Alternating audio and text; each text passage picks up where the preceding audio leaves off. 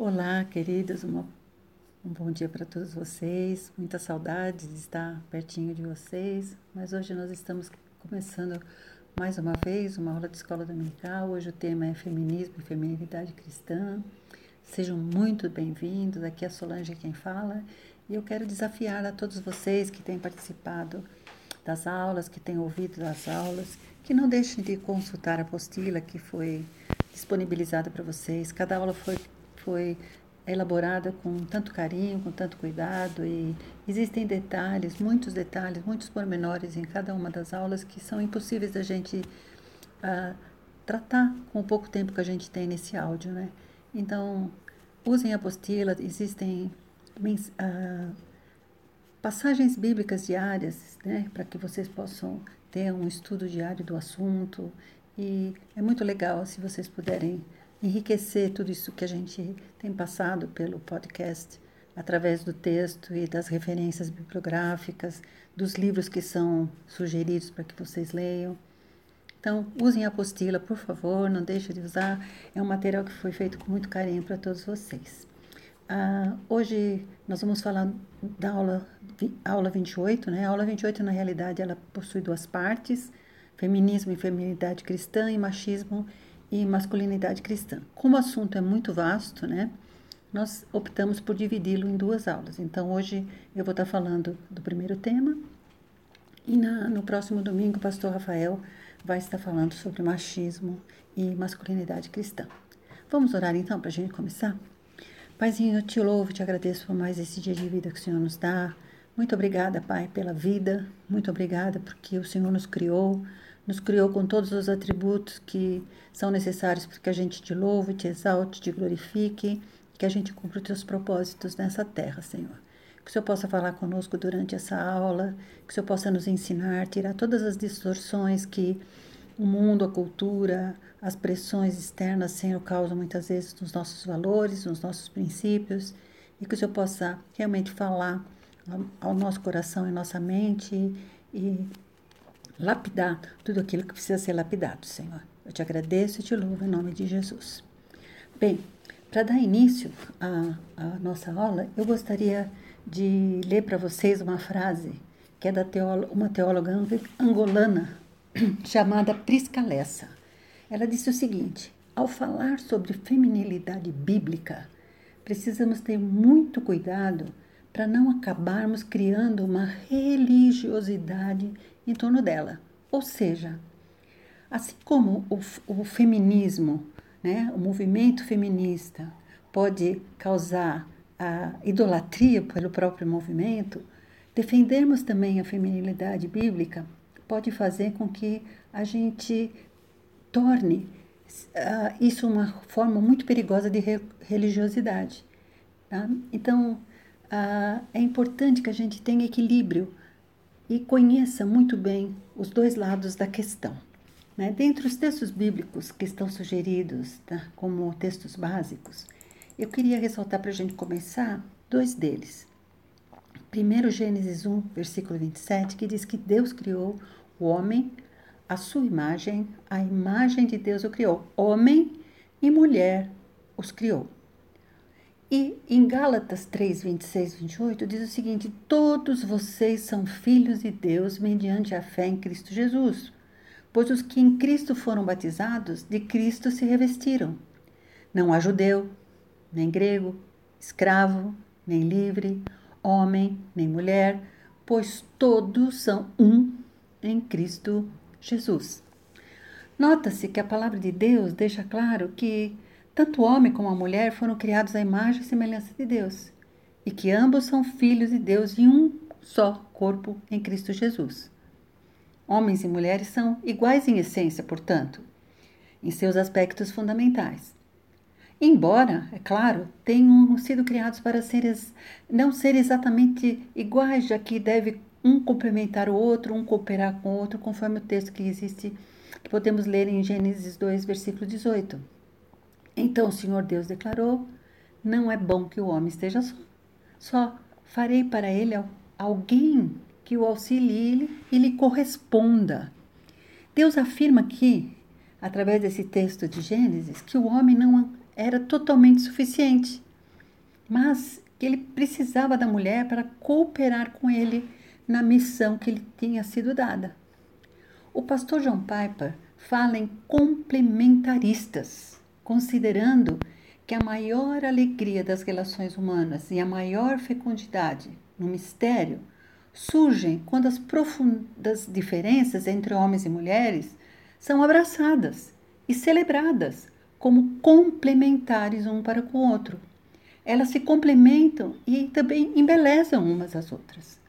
Ele ressalta ainda que a intenção com a palavra complementarista é localizar o nosso modo de vida entre dois tipos de erro.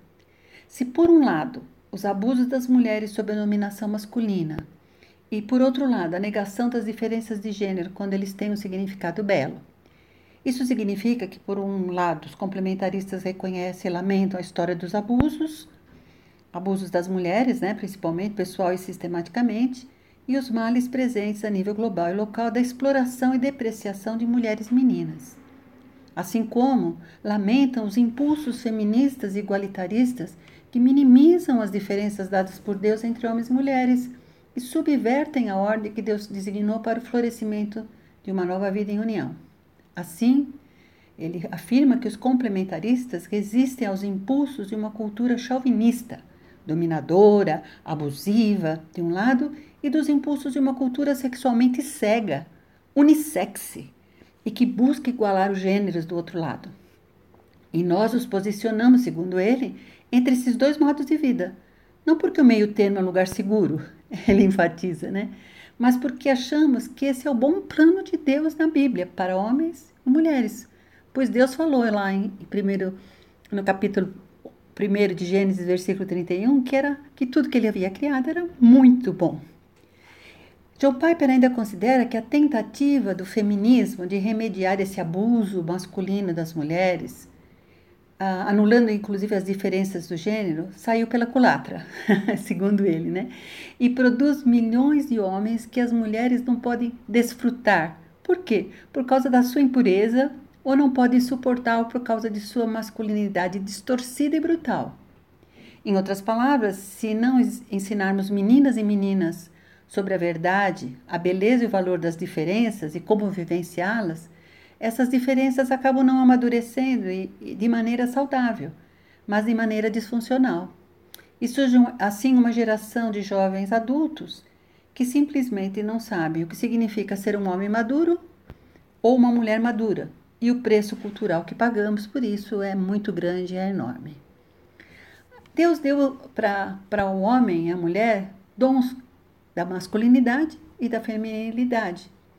E eles não foram criados para competirem, pois quanto mais femininas as mulheres forem, mais masculinos os homens serão e vice-versa.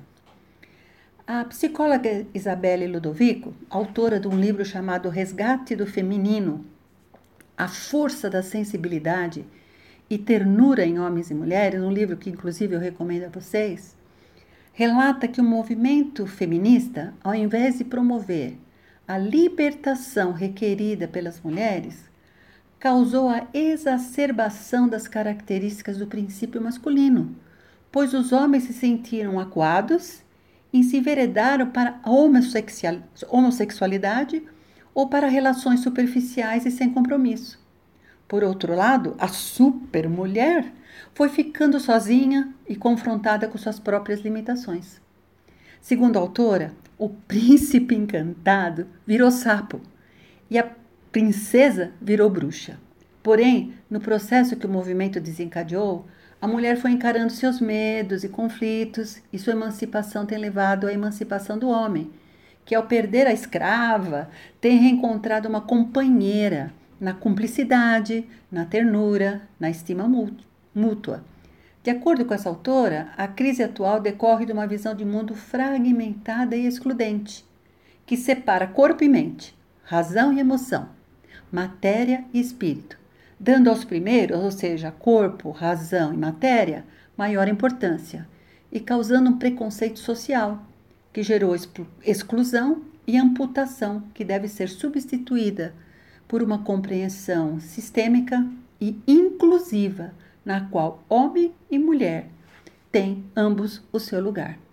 Mas, enfim, o que é esse feminismo que a gente está falando, né? O feminismo é considerado um movimento social que, segundo os historiadores, surgiu após a Revolução Francesa, influenciada, na ocasião, pelos ideais do iluminismo e que se fortaleceu na Inglaterra durante o século XIX. Esse movimento ele, eh, ele foi criado com o objetivo com o objetivo de lutar pela igualdade de condições entre homens e mulheres, no sentido que ambos tivessem os mesmos direitos e as mesmas oportunidades. Não que eles fossem iguais, mas sim que eles tivessem os mesmos direitos e mesmas oportunidades. A apostila, se vocês consultarem, tem um breve histórico desse movimento que não cabe aqui a gente ficar uh, discorrendo. Mas se vocês quiserem conhecer um pouquinho mais, leiam lá na apostila, né? E que existem, existe o texto e no texto, né? A citação de muitas mulheres que influenciaram, que, que foram destaque nesses movimentos, seja na França, na Inglaterra, nos Estados Unidos. Dentre as principais lutas desse movimento estava a busca pelo direito ao voto da mulher, o movimento sufragista que aqui no Brasil, liderado por Beta Luz, garantiu esse direito às mulheres brasileiras em 1932. O movimento começou a entrar em uma nova fase na década de 60, ah, com o movimento hippie, ganhando força, ah, defendendo a ideia de que as opressões e violências cometidas no âmbito privado estavam, na realidade, relacionadas com a conjuntura de opressão política. Então, houve uma mistura aí da da política nesse movimento.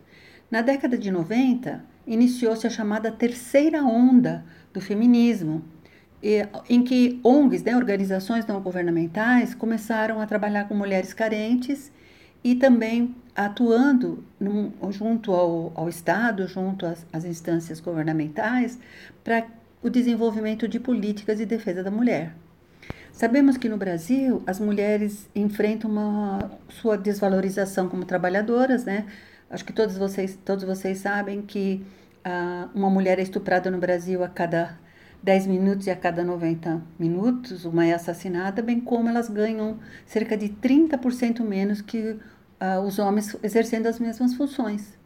Foi lutando contra esses índices né, que o movimento conseguiu inclusive a Lei Maria da Penha, que foi criada em 7 de agosto de 2006 para combater a violência doméstica e familiar, garantindo punição com maior vigor dos, dos agressores, né? E criando mecanismos para prevenir a violência e proteger a mulher agredida. Então, a melhora salarial das mulheres, as mulheres continuam ainda ganhando menos que os homens, mas a luta ainda continua né, na, nessa igualdade de direito de funções iguais, salários iguais, independente da, do sexo da, do trabalhador. Como se pode ver, algumas lutas que foram encabeçadas pelo movimento são extremamente válidas né, e têm permitido que as mulheres sejam tratadas de uma forma mais justa. No entanto, esse movimento, como qualquer um outro movimento, tem adeptos equilibrados e adeptos mais radicais são, na realidade, os radicais que acabam ganhando mais destaque na mídia. E, consequentemente, a, visão do movimento acaba ficando extremamente distorcida.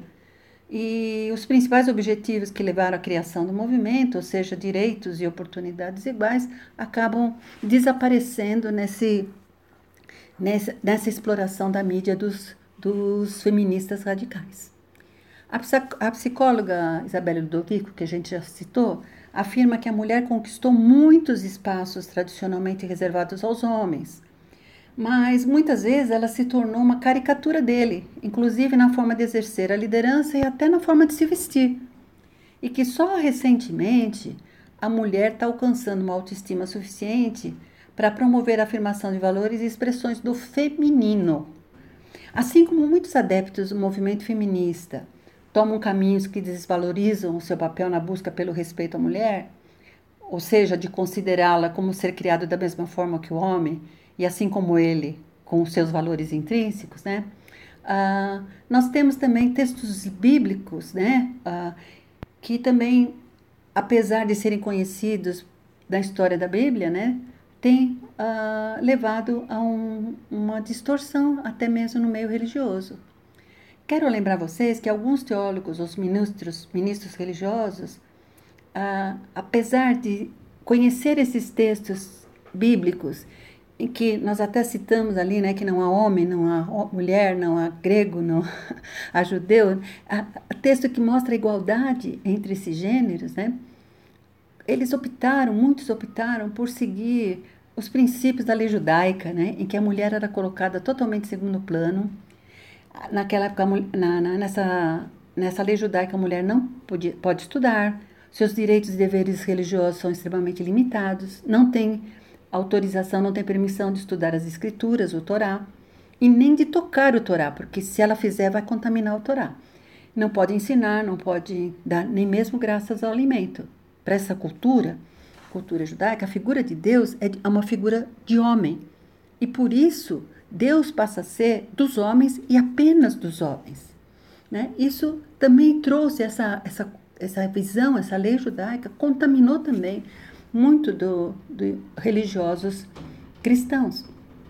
Isso é demonstrado no sermão 322 do bispo Agostinho de Hipona, que vocês conhecem como Santo Agostinho, que disse na ocasião: Homem, tu és mestre, a mulher é tua escrava. Deus assim o quis. A mulher sozinha não é a imagem de Deus. Porém, o homem sozinho é a imagem de Deus, plena e completamente. Quanto à mulher, só acontece junto ao homem. Ou, nas palavras do frade teólogo Tomás de Aquino, que diz: como indivíduo, a mulher é um ser medíocre e defeituoso. E no concílio de Macon, de 485 d.C., esse concílio chegou a discutir se a mulher poderia ser classificada como criatura humana. Vocês acreditam? Havendo uma votação né, entre eles lá para decidir se a mulher tinha alma ou se não tinha, cujo resultado foi favorável à mulher com uma margem extremamente pequena de votos. Acreditem nisso. Embora a lei judaica reduzisse a mulher a funções domésticas e maternais e totalmente deixada de fora da vida pública, Jesus Cristo demonstrou durante seu ministério que o plano de Deus para a mulher era muito maior que, do que esse que a, acontecia na, no meio judaico. Se formos, ao ler a Bíblia, né, nós podemos verificar que João Batista batizava mulheres. Em Mateus 21, versículo 32, diz assim: Porque João veio para lhes mostrar o caminho da justiça, e vocês não creram nele. Mas vejam bem: mas publicanos e prostitutas creram. E mesmo depois de verem isso, vocês não se arrependeram nem creram nele. Jesus permitiu que mulheres o seguissem. Vejam lá em Lucas 8, versículos 1, 3. Depois disso, Jesus ia passando pelas cidades e povoados proclamando as boas novas do reino de Deus. Os doze estavam com ele, também algumas mulheres que haviam sido curadas de espíritos malignos e doenças. Maria, chamada de Madalena, de quem havia saído sete demônios, Joana, mulher de Cusa, administrador da casa de Herodes, Susana e muitas outras. Essas mulheres ajudavam a sustentá-los com seus bens. Em Marcos 15, 40 e 41 diz assim: Algumas mulheres estavam observando de longe. Entre elas estavam Maria Madalena, Salomé e Maria, mãe de Tiago, o mais jovem, e de José. Na Galiléia, elas tinham seguido e servido Jesus. Muitas outras mulheres que tinham subido com ele para Jerusalém também estavam ali. Em Mateus 20, 20, diz o seguinte: Então aproximou-se Jesus a mãe dos filhos de Zebedeu com seus filhos e, prostando-se, fez-lhe um pedido. A gente pode ver que Jesus permitia então que as mulheres estivessem com eles, o seguissem e até mesmo ajudassem ah, no seu ministério. E Jesus não só falou com as mulheres, Jesus não só falou com as mulheres. Vejam lá no texto que conhecemos da mulher samaritana, né, em João 4, que diz assim: Assim chegou a uma cidade de Samaria chamada Sicar, perto das terras que Jacó dera a seu filho José. Havia ali o poço de Jacó. Jesus, cansado da viagem, sentou-se à beira do poço. Isto se deu por volta do meio-dia. Nisso, vem uma mulher samaritana tirar a água. Disse-lhe Jesus: Dê-me um pouco da água. Os seus discípulos tinham ido à cidade comprar comida. A mulher samaritana lhe perguntou: Como o Senhor, sendo judeus, pede, judeu, pede a mim, uma samaritana, água para beber? Pois os judeus não se dão bem com os samaritanos, Jesus. Jesus respondeu: Se você conhecesse o dom de Deus e quem lhe está pedindo água, você lhe teria pedido e ele teria lhe dado água viva. Disse a mulher: O Senhor não tem como lhe tirar a água e o poço é fundo. Onde pode conseguir essa água viva? Acaso o Senhor é maior do que o nosso pai Jacó, que nos deu o poço, do qual ele mesmo bebeu, bem como seus filhos e seu gado? Jesus respondeu: Quem beber desta água terá sede outra vez, mas quem beber da água que eu lhe der, nunca mais terá sede. Pelo contrário, a água que eu lhe der se tornará nele uma fonte de água a jorrar para a vida eterna. A mulher lhe disse: Senhor, dê-me dessa água, para que eu não tenha mais sede, nem precise voltar aqui para tirar água. Ele lhe disse: Vá, chame o seu marido e volte. Ela respondeu: Não tenho marido.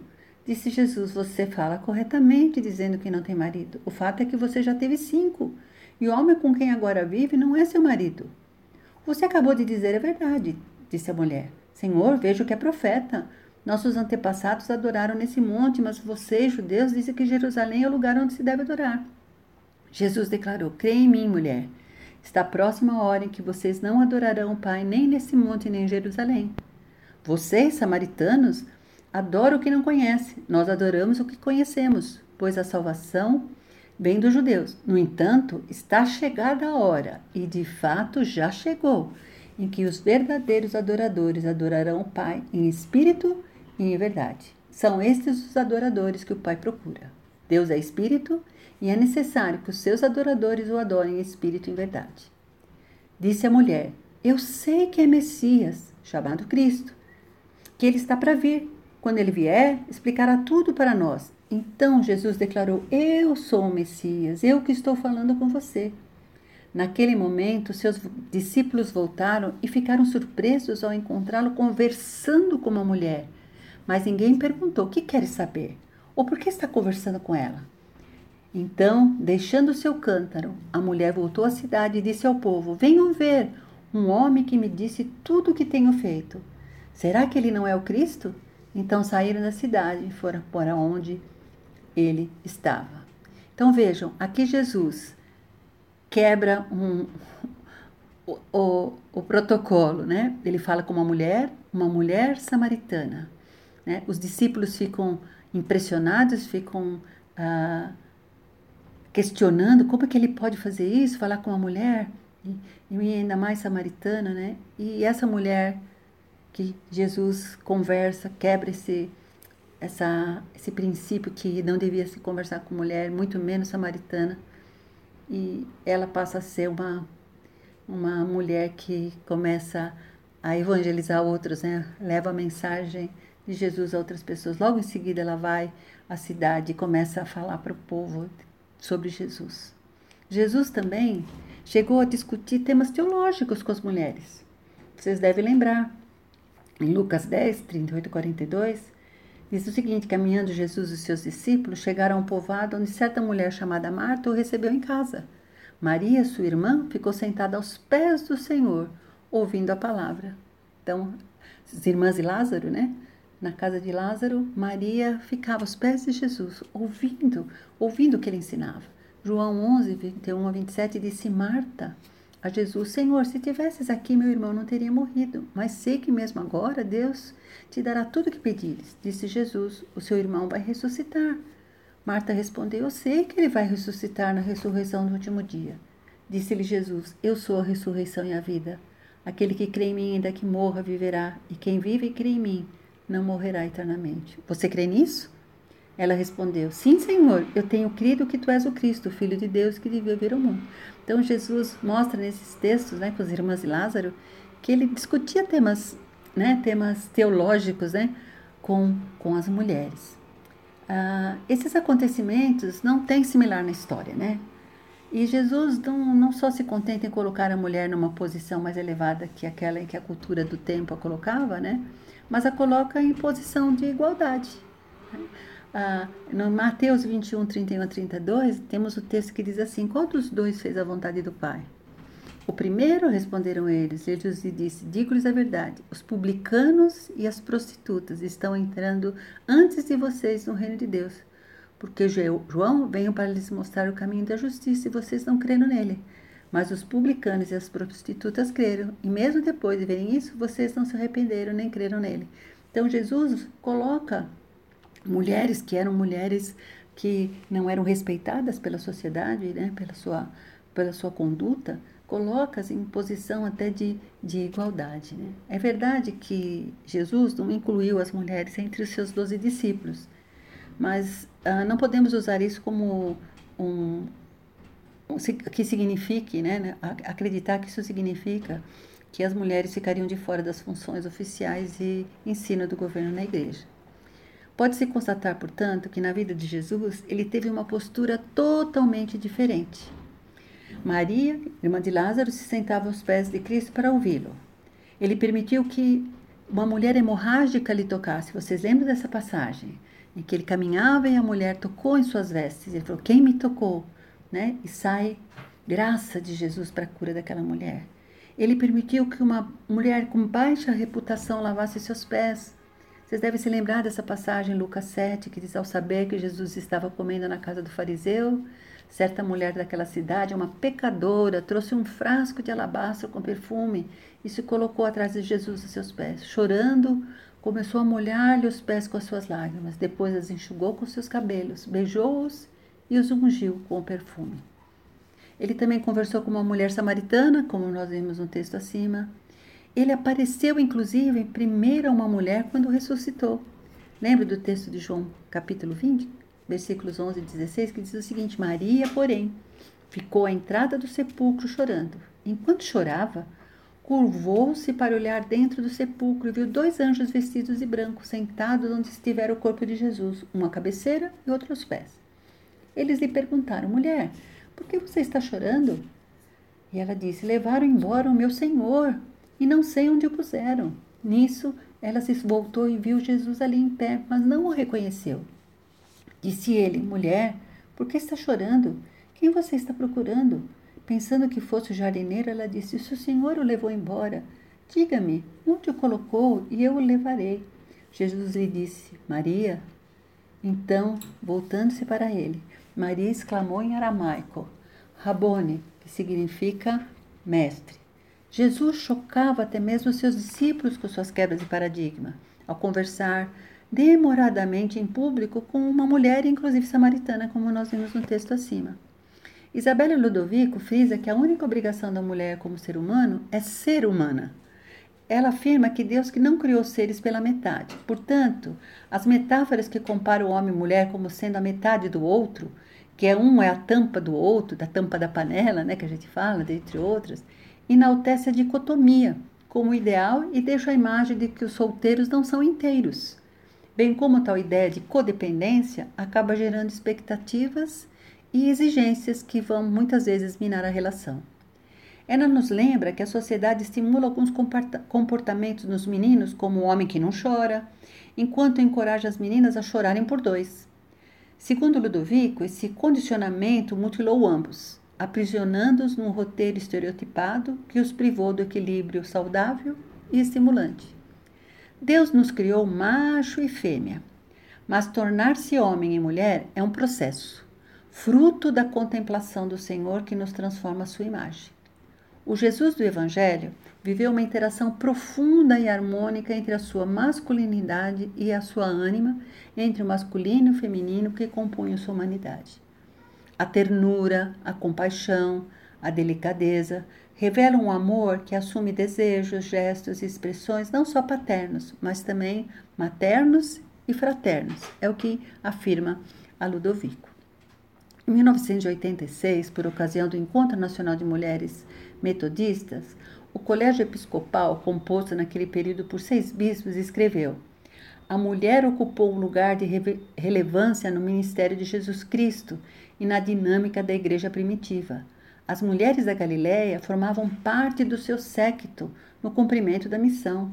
Elas não somente foram testemunhas da sua ressurreição, mas também receberam dele a incumbência de proclamá-la. O Espírito Santo foi derramado sobre homens e mulheres, conferindo-lhes dons, profecia, oração, inspiração, preparando-as para o cumprimento da missão no mundo. Recorda-se que as mulheres tiveram uma presença na igreja primitiva do primeiro século e foram legítimas auxiliares e companheiras de Paulo na obra missionária. Apesar da, de todo esse, esse reconhecimento né, que nós temos da palavra de Deus, que a mulher e o homem são uh, extremamente valorizados por Jesus, a, a, ordenação feminina para o presbiterato e pastorato na Igreja Presbiteriana Independente do Brasil, da qual participamos, né, só tem 21 anos. E a, a, pastora Shirley M. Proença, da primeira IPI de Guarulhos, ela afirma que muitas ainda são as dificuldades encontradas por presbíteros e pastores nas mais diversas regiões do país as quais são importantes para uma reflexão por parte de todos os concílios e igrejas locais. Ainda que preconceito, intolerância, violência simbólica existam, há de se considerar que presbíteras e pastoras têm exercido o ministério ordenado com dedicação, zelo e ousadia, na certeza de que os medos, as angústias, as inseguranças serão enfrentados e irão prevalecer o chamado irresistível de Deus e o amor pela causa evangélica e a convicção do serviço a ser prestado, independente da circunstância. Novos desafios nos remetem a novas propostas. As atitudes da solidariedade, ao cuidado mútuo e ao despertamento de mulheres para o exercício do ministério ordenado quando para ele foram chamadas. Hoje nós temos aqui na IPI do Brasil, são 117 anos de existência da igreja e ela conta hoje com 89 pastoras inúmeras presbíteras que contam com um núcleo de apoio do Ministério uh, Feminino da, da IPB, que é a NANF, que faz parte da Secretaria Pastoral da Igreja Presbiteriana Independente do Brasil. Então, uh, já houve, um, como podemos ver, né, uma valorização e um reconhecimento da, da importância da mulher no ministério e também na forma de que o Evangelho seja ensinado e também uh, transmitido às outras pessoas, né?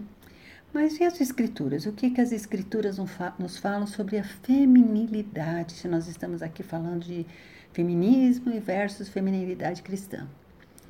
Em Provérbios 11, 16, a palavra de Deus diz o seguinte, que a mulher graciosa guarda a honra como os violentos guardam as riquezas. Uma outra versão diz que a mulher bondosa conquista o respeito, mas os homens cruéis só conquistam riquezas. Então, a gente pode dizer aqui que a feminilidade da mulher, ela, ela, ela, ela contém graça, né? Exibe graça. Ela, mulher é graciosa.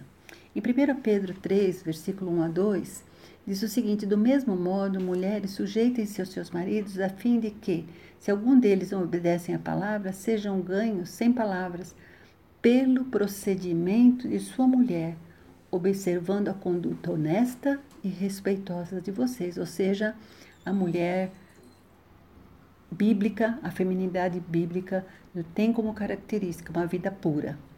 Em 1 Timóteo 2,9 e também 1 Pedro 3,3, primeiro Vou ler primeiro 1 Pedro 3,3. Diz: A beleza de vocês não deve estar nos enfeites exteriores, como cabelos trançados, joias de ouro ou roupas finas. Pelo contrário, esteja no ser interior que não perece, beleza demonstrada num espírito dócil e tranquilo, o que é de grande valor para Deus. Ou seja, a mulher, a feminilidade bíblica diz que a mulher ela se veste modestamente em 1 Timóteo 2, versículos 9 a 10, da mesma forma quero que as mulheres se vistam modestamente, com decência e discrição, não se adornando com tranças, nem ouro, nem pérolas, nem roupas caras, mas com boas obras, como convém a mulheres que professam adorar a Deus. Não significa que não vá usar essas coisas, mas como prioridade é essa maneira de se vestir de forma decente e discreta, né? Em 1 Pedro 3,4 diz: Pelo contrário, esteja no ser interior que não perece, beleza demonstrada num espírito dócil e tranquilo, o que é de grande valor para Deus. Então, a feminilidade cristã contém um espírito manso e tranquilo. Em Efésios 5:22 diz que mulheres sujeitem-se aos seus maridos como o Senhor, ou seja, a mulher honra seu marido.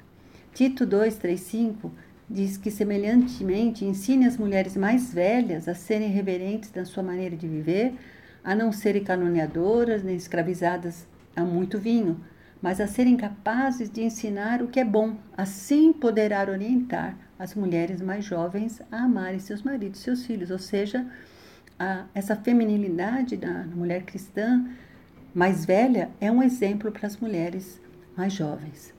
A descrição da mulher de bem e com perfil de liderança de Provérbios 31, 1, 31 fornece uma fundamentação bíblica para o desenvolvimento de 11 princípios pelos quais a feminilidade cristã pode ser incentivada.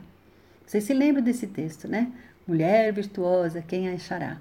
Então, o primeiro versículo de Provérbios 31 fala exatamente isso, que a mulher deve ser virtuosa, sendo que virtuoso é ter excelência moral, atitudes corretas, pensamentos verdadeiros, honestos, justos, puros, amáveis, de boa fama.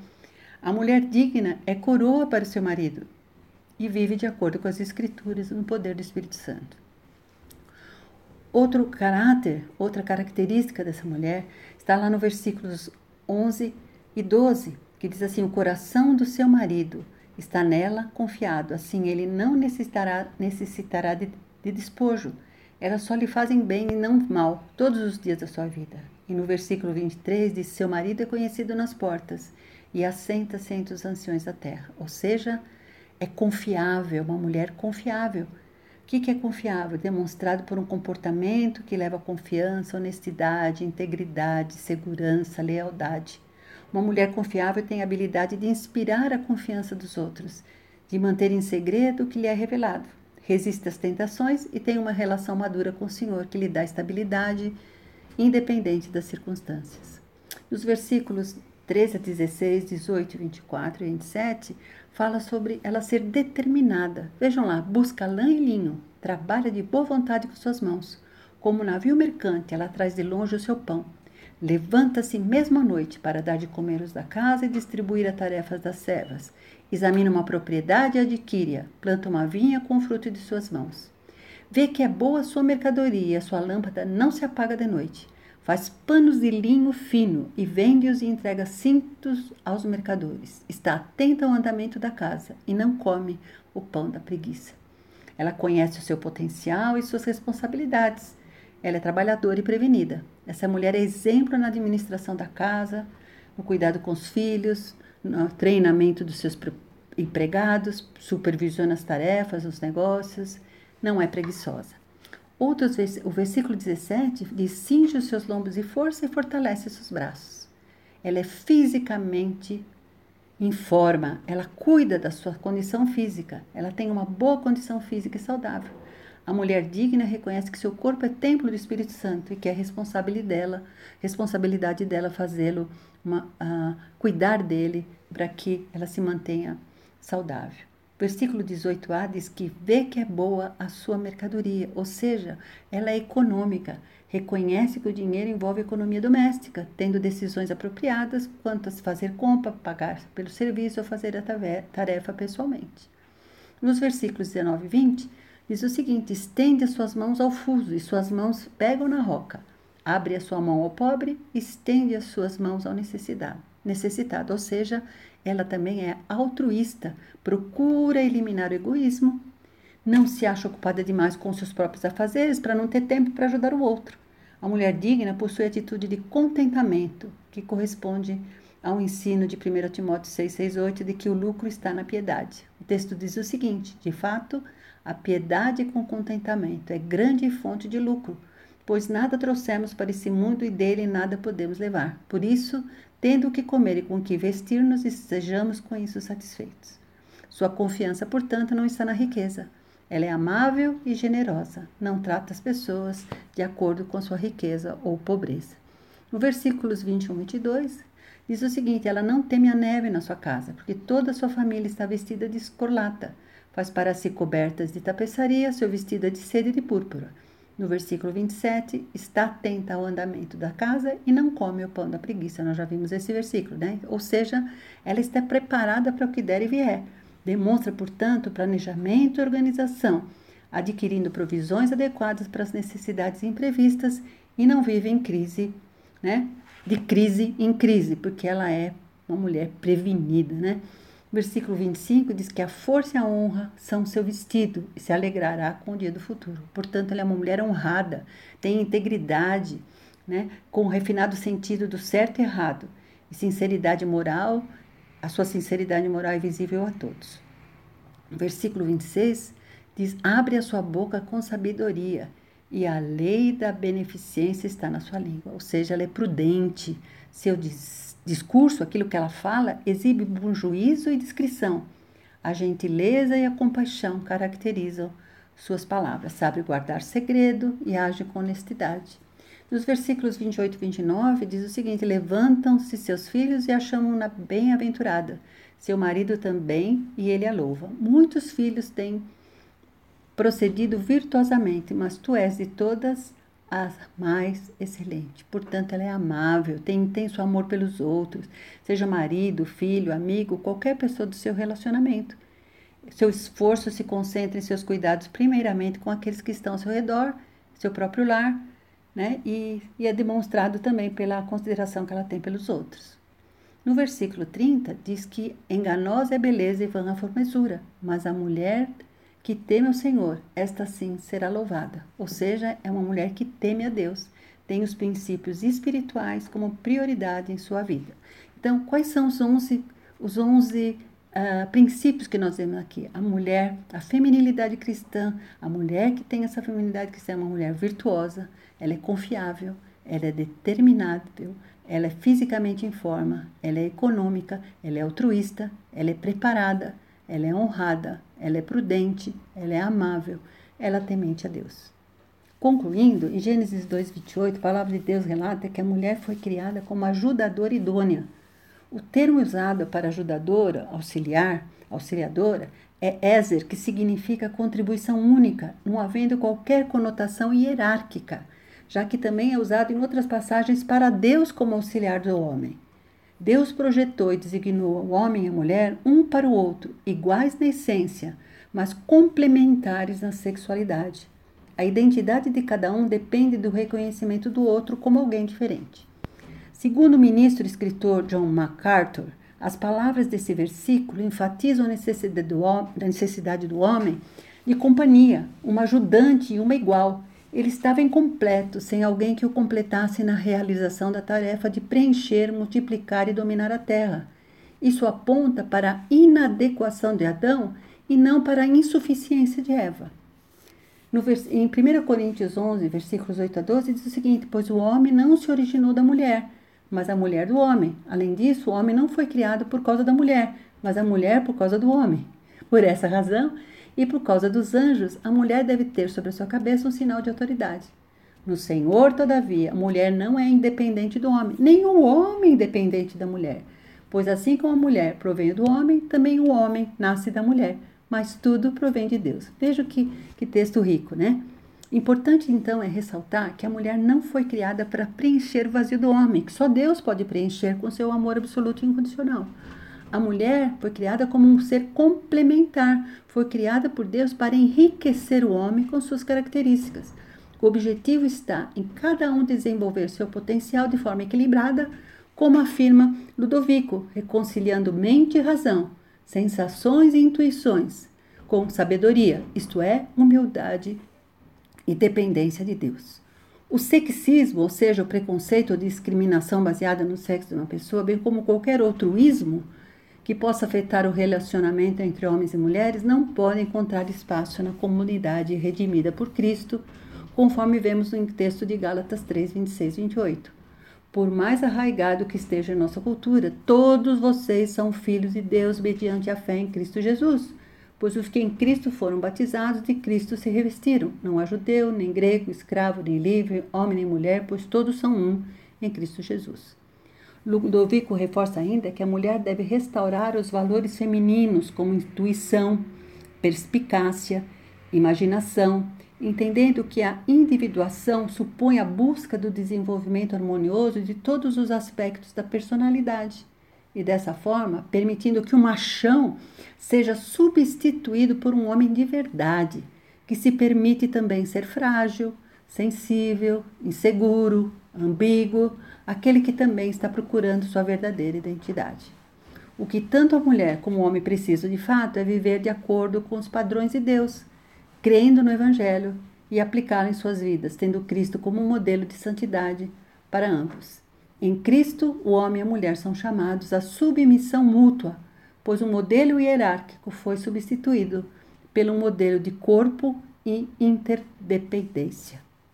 A palavra de Deus em Efésios 5, 21 diz isso: sujeitem-se uns aos outros, por temor a Cristo.